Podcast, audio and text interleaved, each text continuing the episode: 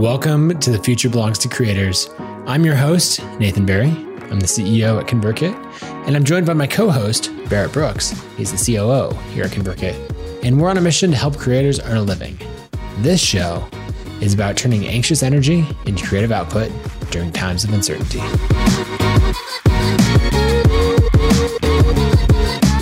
All right, everyone, welcome to episode 76 of The Future Belongs to Creators. We're here today to answer all of your questions and riff on all of the things that we feel like talking about that have happened in the internet this week. Barrett, what if this just turned into a talk show? It kind of is, but we were talking about a bunch of random tweets and goings on on the internet beforehand. So maybe we could just get into all of that. But first, how you doing? I woke up green because we had thunderstorms overnight, which has cleared the air out to unhealthy levels instead of hazardous levels. Things to be thankful for in 2020. Yep. The thunderstorms woke me up, and then I was like, okay, the kid's clearly going to wake up, so I might as well just like wait on it. And he never did. Wow. Went back to sleep and woke up to clearer air, and there's more rain expected. So I am thankful for clearing air, even if it's not clear yeah, a lot going on in the business. Some of it's a little bit annoying. A lot of things going on in the market. Some of that's a little bit annoying. but uh, I'm going to put on my happy face. How are you doing? I'm pretty good. It's been just kind of a rough week on the home front, the work front, all of that. But just I decided to sleep well last night, and oh. it's amazing what a difference that makes. Totally. And like Hillary and I got to hang out yesterday evening because I put him to sleep at eight and at 10 he was still asleep. And I was like, this is amazing. Yep. You know, and so we like played a board game, we drank some wine, we watched a little bit of a movie. You know, it's just like, wow. Life. We're like normal adults. I don't know. so that's pretty good. I'm probably green now. Lots going on, but things are overall pretty good. Love it. Well, if you're listening live and you don't know what red, yellow, green is, it is a stoplight philosophy gained from our executive coaches from an organization called Reboot. Do it at the start of every episode to share how we're doing. And we ask that if you're listening live, you tell us how you're doing in the chat. So hop on over there, tell us if you're red, yellow, or green and why. Today is Q&A Friday just like every what are we going to do today pinky? Try to take over the world. Anyways every friday is q&a friday. Shout out to my millennials who got that reference and are old enough to have watched pinky and the brain. We have one question pre-submitted from kc proctor and i fully expect that we'll get more questions in the chat. Otherwise you're going to be subject to our mundane interests in the world of creators. So that is my threat to get you to submit your questions KC says, How do you reboot a stagnant email list? Is it better to re engage somehow or blow it up and start from scratch? Hashtag loaded question. oh, man. You know, people take both approaches here. And I think, like everything, the correct answer is somewhere in the middle. I've seen one approach where people are like desperately trying to breathe life back into something that should have died a long time ago. Mm-hmm. There's nothing there. Just let it die. And then there's other times when people are like, oh, this is a new direction. I'm going to blow up the whole thing and move on. And actually, some friends of ours have done that. We've had to convince them to be like, no, you should at least email that list and tell them that you're writing essays every week over here and they're really good and they might want to follow you. The first question is How relevant is the current topic, content, community, all of that to what you're writing about, to the original intent of those people who joined the list earlier? Right? If it's pretty much the same, then you should definitely try to revive that list. But don't feel bad about clearing off a bunch of people or any of that. What I would do is basically send probably three emails over a little bit of time and say, hey, this is what I've got going on. Here's an example of the great content that I'm putting out now. Maybe here's a quick story of why you haven't heard from me in a long time. Engage with this email. Click the link if you want to stay on the list. If not, on October 1st, I'm going to be cleaning everyone else off the list and we're going to go to a really engaged community. Have a couple of emails like that, then follow through and clean up the list. The other things that I would do is just make sure that you don't drag it out for too long. Focus on growing a new list, get people who are really engaged. If you have a list, say under three to 5,000 subscribers, I'd be targeting a 50% open rate. So as it gets bigger, that number is going to decline, but keep that in mind. You want really engaged people. Focus on the engaged number of subscribers. So open rate times total list size rather than the total list size as you associate your ego with what you create. Just keep that in mind. Yeah. What would you add? Not too much, honestly. I mean, it's not about the number of people on your list, it's about how engaged they are. Mm-hmm. That's the summary of my thoughts. And so you can keep the kind of vanity metric of having a certain list size. If that makes you feel better about having a reason to write or create, fine. Just know that the only people that can buy your stuff or read your stuff are the people who open your emails. And so my default approach would probably be like a proactive list pruning is what we call it approach where I say, "Hey, about to be writing about this. This is the direction I'm taking. If you don't want that, opt out." Or if you really just want the people who are going to actually engage with you, I would do the opposite and I would email everyone once and say, if you don't open this, I'm going to remove you from the, or if you don't click this thing or whatever, I'm going to remove you from the list. Yeah. And then just move on with your life. Because when you're in this situation, there is so much more growth in front of you than behind you. Yep. I mean, unless you're talking about a list of like a 100,000 people that you built and then somehow let go stagnant, which I think most people don't do once they're that big, but maybe you did you know, maybe it warrants a different approach in that kind of case. But I think a lot of times when you're in this scenario, it's because you're still in the early days. You probably have at most a couple thousand subscribers. I know I've had this kind of like stop and start thing at times. I think you have too. Yeah. And so it's not that big of a loss, even if everyone goes away and you start from scratch, because you know everything you know now, which is so much more when you're starting again rather than starting for the first time. Yep. One example I just thought of is let's say you're transitioning types of content. And in this case, you've been writing about design content for a while and then you let it go totally stale. And then going forward, you're like, design isn't my passion. I'm going to write about marketing.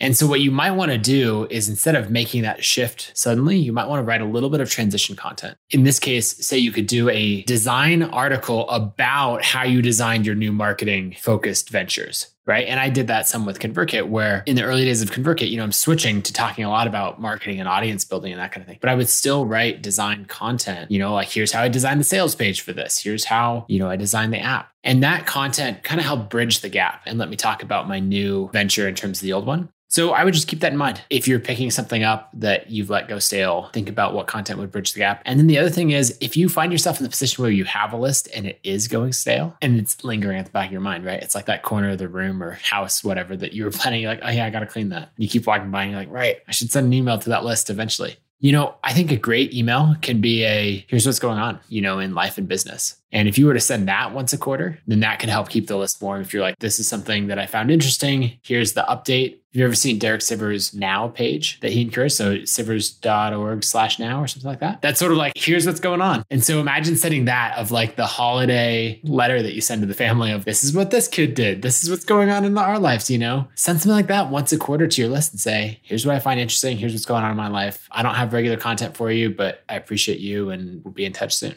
Yep, totally. Love it. Emily, as always, coming in with a great question says, both of you do speaking. How do you prepare for your talks and how have you grown because of speaking? Oh, interesting. You want to take this one first? Yep, I will. Number one, I have grown. Number two, I think I have grown to the point where speaking is not interesting to me, at least right now. Mm-hmm maybe for the first decade of my career, things like speaking on stage, making 30 under 30 lists, maybe especially the first five years of my career, basically doing things that would get me recognition felt very important. Yeah. It felt like that would prove to me that I was on the right path. And then what I realized over time was that there was like less and less correlation between people that I saw being successful and whether they were on stages or whether they were on lists or people that I admired maybe for for whatever they were achieving. And there was sometimes correlation, but it was not like a one-to-one thing. And the more I realized that, the more I went through speaking engagements on my own, the more I realized unless I really have something to say, I don't want to spend my time on stages. It's exhausting. It is a lot of work, the travel, the preparation, the getting on the stage, like it's painful it's worth it when I feel like, man, I got a thing I need to get off my chest or a thing that I feel like is really going to change the way someone in the crowd operates. So I think the biggest probably outlet for this for me over the last couple years has been craft and commerce. And then like in between, I'll fill in when we don't have someone on the team that can do a workshop or something like that. And where I've ended up is, and I think we both kind of said this,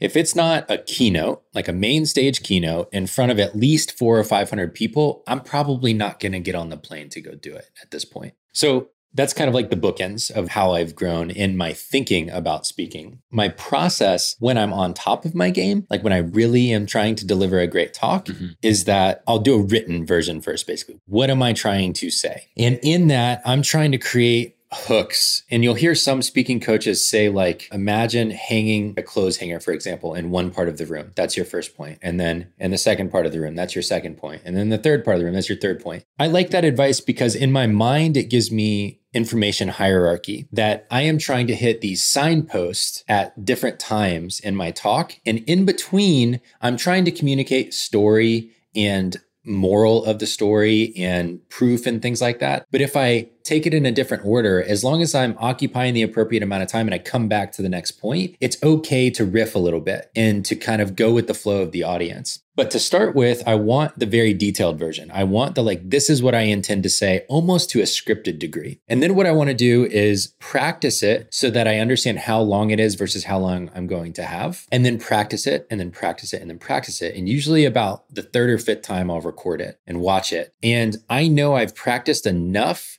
when I do it in the right amount of time and I don't feel like I was trying to recite the written version. I feel like I was giving the talk based on my inherent knowledge and comfort with the topic which is where it's coming from to begin with to the time frame that i had. And from there i start thinking about little things. What am i going to wear number one? How can i dress to embody the thing that i'm trying to get across to the audience that i'm trying to get it across to? For example, like five or seven years ago, I sat on a panel with the chief people officer of Coca Cola at an HR executive conference about managing millennials at work. And so there I wore like a suit, mm-hmm. or maybe I wore a jacket and jeans to communicate part of my point that I was trying to make about managing millennials at work. But at Craft and Commerce, I feel much more comfortable. I have like two looks. I have the professional opening day look, and then I have the like hip creator reflect my personality look that I go for on the second day because that's much more kind of reflective of the audience. And then little things like can I put a joke here? Can I reorder how I tell something to have a greater impact? Yada, yada. So that's my best. And then when I'm at my worst, I'm like making the slides 24 hours ahead of time and just trying to get through it. And that usually only works when it's something like a workshop where the pressure is a little lower. People are trying to learn functional knowledge versus be inspired, things like that. Yeah. That's the long answer. Anything to add there, Nathan? That's all good stuff. The first thing with Emily's question of like, what's your process for preparing for talks? I was laughing when you said it because my process, at least for craft and commerce talks, is I like make a really loose outline of what I want to say. And then I get coffee with you or on a Zoom call with you. and I say it to you and you go, okay, okay. And you like take a few notes and then you go, okay so what i hear you saying is and then you you reflect it back and i transcribe that and then i deliver it on stage and that's my process so step one is find a Barrett in your life. But you know, we joke, but that's actually legitimately what we've done for two or three craft conferences, pretty much. Mm-hmm, mm-hmm. You know, and then I go and craft the stories and put it in. But like that's how I often get to that overall narrative. And so often it's helpful to go do the initial work, go try to deliver it to someone who someone's going to give you good feedback and going to be like, okay, but what is the point? The one point you're trying to leave people with, right? And who's going to try to pull it out of you. Mm-hmm that works super well. I would highly recommend it. And the earlier in the process you do that, the more time you'll save yourself. Like if you're spending all this time designing the perfect slide and keynote, and then you're like, oh, that has nothing to do with the point I'm trying to leave the audience with, then you're going to save yourself a bunch of effort. A couple things that have really helped me. One, short talks. I really like 20 minute talks maybe 25 if we're pushing it. You can actually rehearse that and you can nail your timing in that. In an hour long talk, you can't, like, how many times do you? It's so hard. Like, how often are you going to run through that? Twice, maybe at most. But a 20 minute talk, you could run through six, eight, ten times beforehand. Because say you're speaking on a second or third day of the conference and you show up at the hotel and you're like, okay, speaker's dinner is coming up in 45 minutes, do a little bit of email and then run through the talk you come back from dinner. Oh, let me do like a quick run through the talk and get through all of those. So short is always good. I use it to try out personal stories. And I found that stories that I want to use to illustrate something can work really, really well, especially if I can find some old family photo or something like that to get the audience hooked in. A photo of me at 10 years old or something, and then to try to tell a story around that. One other little pro tip that my friend David Nihill told me this, and it's always stuck with me. And every time I do it, I'm like, it's so good. Q&A does not belong at the end of your talk. And when I learned this, I was like, whoa, this is incredible. Because if you put Q&A at the end of your talk, then you are leaving that lasting, like that last moment, that last impression, just totally to chance roll of the dice. And when you look at an audience of say three or 400 people, just imagine like closing your eyes and pointing around and be like, and you get the conclusion. Yeah. You know, you're like, you would never do that. But that's what Q&A is. And so what you do instead is conclude your talk in one section, say, okay, now we're going to take questions. And then I'm going to come back with one final thought what happens is it keeps people's interest because they're like okay but what's the what's the final thought it gives you permission to interrupt anyone because it's not questions up until the top of the hour it's like okay we're doing questions now but like i've still got more material mm-hmm. and so if someone asks a super long drawn out question you can be like okay i appreciate that but like we gotta we gotta move along and then what happens is if you end, like if you get a bad question to end on, then that's okay. You can wrap that up and then go, okay, now here's the last thing I want to end on. James Clear has an article titled Start Before You Feel Ready from years ago. That's one that I've used pretty often of like a final call to action to inspire that. Or like Sean McCabe talking about show up every day for two years. You know, one of those things that really hits home the point that I'm talking about and does it in a lasting, impactful way. Yeah. That's all I got there. The only other thing I'd say in terms of growth is I've learned what is bad stress and what is good stress and the difference between the two. And I've just learned my cycle of stress or anxiety or preparedness, whatever you want to refer to it as, that comes with preparing for getting ready to go on stage, delivering, and then kind of the like adrenaline drop off afterwards. Mm-hmm. I've learned to tolerate that a lot better as a result. So, like, I don't over caffeinate before a talk. I try and drink a lot of water. I try and eat a meal, even if I'm feeling kind of like anxious in my stomach so that the like drop off in energy is not so steep after I get off stage. Sometimes I'm better at that than others, but yeah. Anyways, just from a physical body management standpoint. Yep. All right. Casey asks Do you have any examples of a creator being acqui-hired, hired by a bigger company to become the face of the company from a social media and content marketing angle? Oh man, we're gonna do a whole episode on some of this on Monday, I think, Casey. Yeah. We have a team retreat next week, so we got to figure out if we're doing it on Monday. But right now, Joe Rogan and Spotify, I think, is is an example of this. I think Courtland Allen and Stripe to a, a much smaller degree. Yep. Running indie hackers as a property of Stripe is an example of this. I mean, in some ways, like this is what signature shoe deals are. Right. Kanye and Adidas is this, LeBron and Nike. There's like a lot of examples where sometimes it's not all the way like actually hired. Like Joe Rogan is on a contract for a $100 million or whatever it is that they didn't disclose. He's not an employee now. Yeah. He's got a contract that's a link, that's like a sports contract. Man, there's so many things that come with this. So let's just dive in on the Joe Rogan thing for a second, which we'll get into more later yesterday on an episode, he parroted this idea that Antifa activists were the ones who started the wildfires here in Oregon, where I live. And he parlayed an article about a man who started a couple of fires outside homes that did not spread in one small town. And he was not associated with Antifa. So he read that article and then he saw the claims on social media and he thought those were the same things. Right. And so he said on his podcast with however many millions of listeners, Antifa is starting wildfires in Oregon and it's their fault. Well, he's not independent anymore. And so, you know, who had something to say about that was Daniel Ek and the whole Spotify team, who's like, listen, we love you. We love the idea of who you are. I don't know how this actually went, but this is how I imagine it went. I love the idea of who you are. And we bought contract material for that. And also, you can't say shit like that anymore now that you're under contract with us. Right. Go apologize. I like to imagine Joe Rogan being like, F you. I own you. You don't own me. And then he went and apologized. but it's just interesting when you see these deals happen and it, it definitely changes the dynamic. Yeah, it's very interesting. So I think this also ties into the billion dollar blog post from earlier that we talked about on Monday. Some of these acquisitions might work because you have a higher quality product, not in that the individual product is higher quality, but that it has a better quality business model behind it than the person that you're hiring or acquiring right? Because if they're selling digital courses and you're selling physical products, which is what's happening in Casey's case, you're like, look at my lifetime value. Look at what can happen here. And so the upside is way bigger. In Joe Rogan's case, Spotify's looking at it and going, we have a free product that gets incredible reach. We have the highest or one of the highest free to paid conversion rates in the industry. It's over 30% of free Spotify users convert to paid. And so they're like, okay, Joe Rogan's selling advertising that has one level of upside. We're selling, you know, one of the largest music, you know, and streaming platforms on the internet. Like we have a level of upside far beyond that. And so we can afford to pay what seems like a crazy premium to bring him on. So I love looking for those examples where the upside is totally different. And if you run with Courtland Allen with indie hackers being acquired by Stripe, if you think about for Stripe, what would it take for them to build the community that like really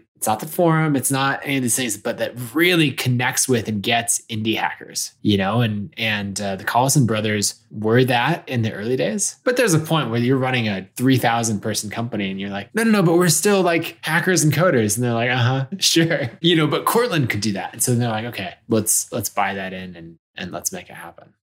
Yeah. Yeah, it's fascinating. The economics and all of it are fascinating. And, and just one thing, you know, to know as a creator is that if a company is offering you a deal, it's because they think they can make more off of you than the deal. Right. To be clear. And so you are leaving money on the table. And the question is just do you believe that you can execute to the point of earning more money than the contract. Right. And I think a lot of times creators sign these deals that lock them in for a long time that I think sometimes they can end up regretting because they don't see a clear path to earning more than that. And so there's nothing wrong with that. Like I think sometimes you have to do that calculus. Do I have the, the business chops to earn more than this? And therefore it's a short-term solution to a problem I have. Or is this the best option for earning right now that I have? And then that buys me more time to figure out another path later. Yeah. So, anyways, they're really complex, these deals, in terms of the calculus. Yeah. And if I was on the receiving end of being offered that deal, what I would think about is what unique advantages does that company have to be able to monetize my brand and my content better than I can. You know, so we'll use an example from ConvertKit's history. Back in 2016, our good mutual friend Daryl Vesterfelt was running an independent agency, doing a lot of work with content creators and all of that. And that was sort of an acqui-hire to when we brought him on to ConvertKit of basically bringing his agency on, his team, and he ran growth for ConvertKit for two years. And we had exactly that. We could pay quite a bit more and it was very worth it to us because we had this upside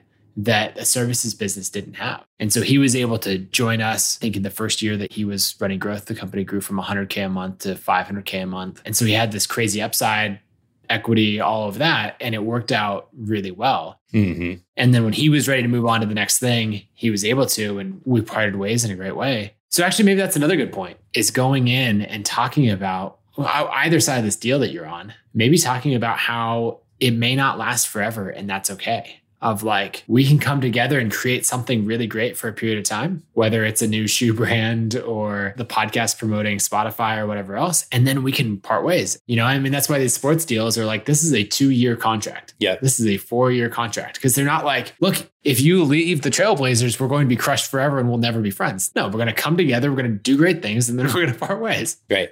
Yeah, totally. It's fascinating. I think we're going to get into more of this and just kind of our ideas on how creators can think about monetizing their own brands rather than selling that brand to a company. So, more to come on that. Obviously, if you're listening and you have more questions, just submit in the chat. We'll answer them. Thought we could riff on a couple of topics before we wrap up for the day. So his first thing is Hiten Shah, great guy, founder of a couple of great businesses, you know, really pays attention to what's going on in the software world. Respect the hell out of him. He tweeted last night, a dagger to my heart. Not really, I'm just kidding. But I'm like interested to discuss this in a little bit in public just because it annoys me on one level, but on another level, I respect it. And so he said, Substack has single handedly made newsletters the new blogs. And then another guy that we respect who works at Stripe, actually, Patrick McKenzie, quote tweeted him and said, you know, a typically Patrick worded thing, which was something like, you know, a product is great when they change creator behavior, when they change user behavior as a part of existing. Right. And I read this thing and I was like, man, it really annoys me. This is one of the first truly Silicon Valley Y Combinator, Andreessen Horowitz funded companies that has been in the email marketing game. And now all of a sudden, all of San Francisco and Silicon Valley thinks that newsletters are new, number one. Two, that they're like the greatest thing since sliced bread. And three, that they're the next massive opportunity for creators. Like, is this serious? Are you kidding? Or are you just like behind the curve? Or what is the point you're making? MailChimp has millions of customers. Now, it's a different kind of email marketing for a lot of those customers. Right. But there are hundreds of thousands of high quality newsletters across the web, most of them not even remotely powered by a new entrant to the market. And most of them have never even heard of it. And so it's, it's just fascinating to me how newness, especially for those early adopter type people, is such a factor and how VC can play such a role in the burst through the doors of the, I think of it like coming into the saloon, guns blazing kind of thing of a new company that they've funded because they have all of the interest in it to make that happen happen. But anyways, I thought we could get into like why has that happened? Why are newsletters having a, a renaissance? And like to what degree do we think that maybe Substack has played a role in that? Mm-hmm. Are we benefiting? Like what role have we played? Just some of that kind of thing. Yeah. Oh man, I have so many thoughts on this. And so it's fun to talk about it in public. The first thing is we've talked a lot on the show about echo chambers and how it can be so important to create an echo chamber to get that early momentum. And I think that's something that's worked really well here for Substack in that VC, I would say the the startup and journalism communities. Yeah you know the overlap between those circles they have owned that and they've made it feel like that is the biggest thing ever now you go beyond that you know out into the much broader space and you know i think a lot of people would have no clue what that is right we were playing around with Google Trends, which we use quite a bit, just to get a feel for a pulse of what's going on in a company or trends over time. And we're looking at us and Active Campaign and Substack, and we're all like trending in here. And then you threw MailChimp onto the thing, and it pushes all of our lines down to the point where they just barely register and then MailChimp dominates everything. Mm-hmm. You know, and so you have to keep in mind that even when we feel like, like someone tweeted the other day, every link I click on is a ConvertKit link. And we're like, yay, in that circle, we're doing great. Right. You know, I could just imagine Ben Chestnut being like, oh, that's so cute. We have 30 million users, you know, and they have 100, 150,000 or whatever. So it's another lesson for creators that echo chambers really, really matter. You know, they matter on the tiny scale of should I target just this little group? And they matter on getting a platform off the ground. So they've done that well. Yeah, it's almost a really valuable growth lever as a creator, as a business of owning a specific segment of a market. And this is the whole idea of niching down is if you can make it seem like you are everywhere to a certain group of people, you become the obvious choice. Right. And so that's the the kind of takeaway there. But keep going. Well, the other thing that I was thinking is I kind of had the same experience that the Substack crew had, I imagine, of showing up and being like, social platforms, it's how we make sales, blah, blah, blah. Oh, oh, email is important. Sure. I'll, you know, I'll try email as well. Whoa, did you guys realize that email is driving more sales than every other platform combined? And I have one friend in particular who's been in online marketing since the early 2000s. And I was telling him this, and he's like, yes, we've all known this since 2001. Like, what, what are you doing? And here I am in 2011 being like, this is the greatest thing ever. And he's just like, okay, I'm so glad you discovered this. I don't know. Like, welcome to the party. Yeah. And so that's kind of that same experience where now I'm getting to watch it where we've been preaching this for so long. And then you get more people coming in and, and realizing the power of it. And what's so funny is that it's a lot of the same people that, or same communities that a few years earlier were like, email is dead. And creators are a joke, you know, or like, Right. oh, these little indie people over here, they don't matter. But now they are those people. And it's like, this is the greatest thing ever. And it's like, yes, you're right. It's just that is anyone calling out the hypocrisy of this? Like, come on. Yes, get on board. We welcome you. Come on in. It's nice over here. And also, hey, do you remember that before you were the one writing the newsletter that you were like, look at these jokers over here who couldn't make it in the corporate or VC world. They had to go independent and write a newsletter. Well, how sad. And now they're like the ones writing the newsletters. I just find it ironic and kind of joyful in a way. Right. I mean, that's where you'd be like, oh, that's a great lifestyle business that you have there. Right. You know?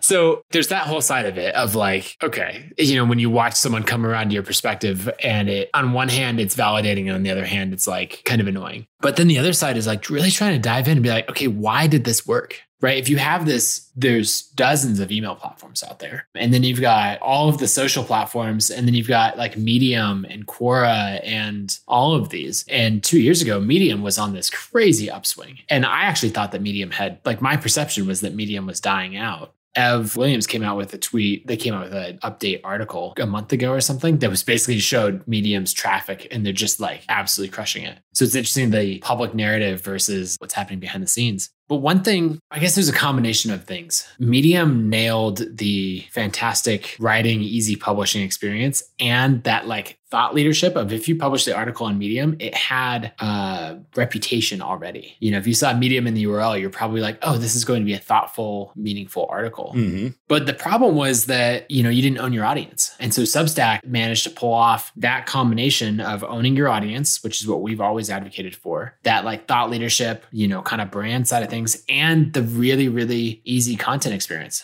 of up and running really quickly for that use case. And I think that last one is the biggest takeaway that we need to pay attention to Yeah.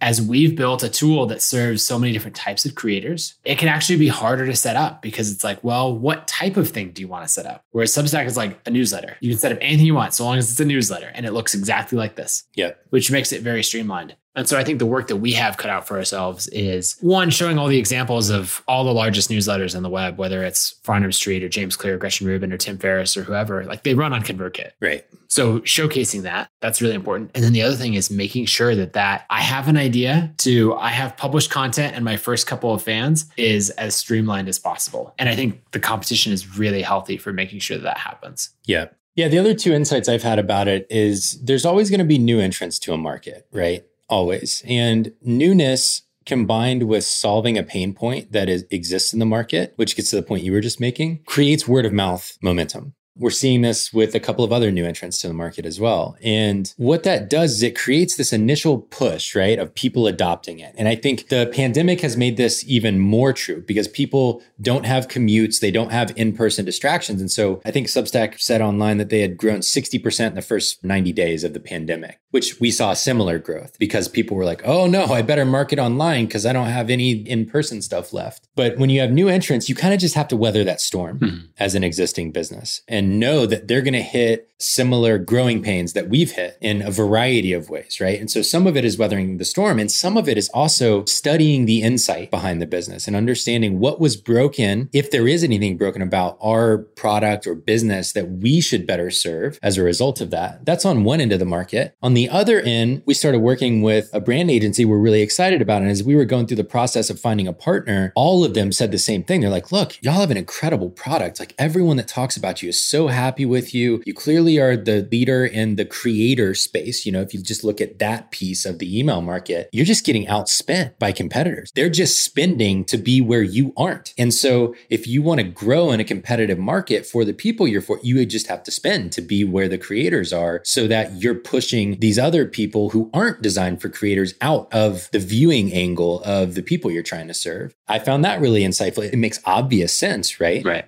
But as a bootstrap company, you got to get to where you have enough cash to even do that. You know, with a VC backed company, you can just flood the market for a period of time and hope that that leads to growth. We have to be way more disciplined and intentional about where we use that money to get out in front of the creator communities that we're built for. Absolutely. The other thing that I would say is it's always interesting to watch the difference between the public perception and what's going on behind the scenes. And I think that was the example from Medium, you know, of I had such a strong perception that they were getting completely dominated by Substack. Mm-hmm. And then you come see, and they have just as strong of a hockey stick growth curve as Substack does. And you're like, okay, so is it the hot new thing or is it that all of these things are going and then I think the last thing that I saw is this whole ecosystem is growing like crazy. Even if you take a platform like Quora, I think of them because I don't use them very much anymore. I think of them as dying out. And you look at their numbers and they're doing absolutely fantastic. And so you realize, like, okay, this really is a rising tide and we'll continue to keep creating better and better experiences for content to be written, published, discovered, get in the hands of the people that want it. Yeah.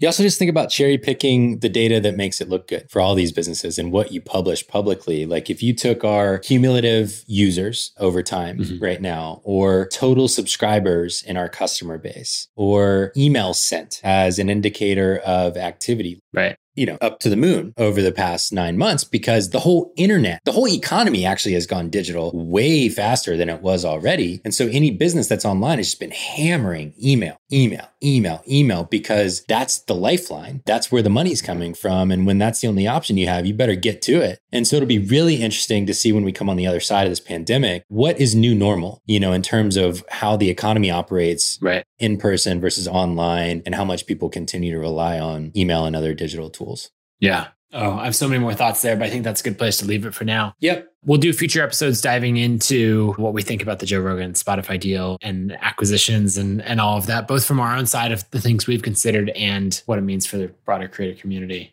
and everything else. It's probably a good length of the show. We'll skip resources and creators for today. And are, are, we doing a show on Monday? We're doing our team retreat on Monday. Let me look at the calendar and just see whether that slot is open or whether it's occupied by team retreat. We're trying a digital retreat for the first time ever. We have that time period open. So I declare there will be a show on Monday. All right. And it will be about Joe Rogan, Joe Budden, and other deals like that online with the, all the new creator platforms. I love it. Tell your friends, 3 p.m. Eastern, 12 p.m. Pacific. All right, that's it for us for today. Thanks for hanging out. It's great to see some new faces in the chat. Bye, y'all. We'll see y'all around.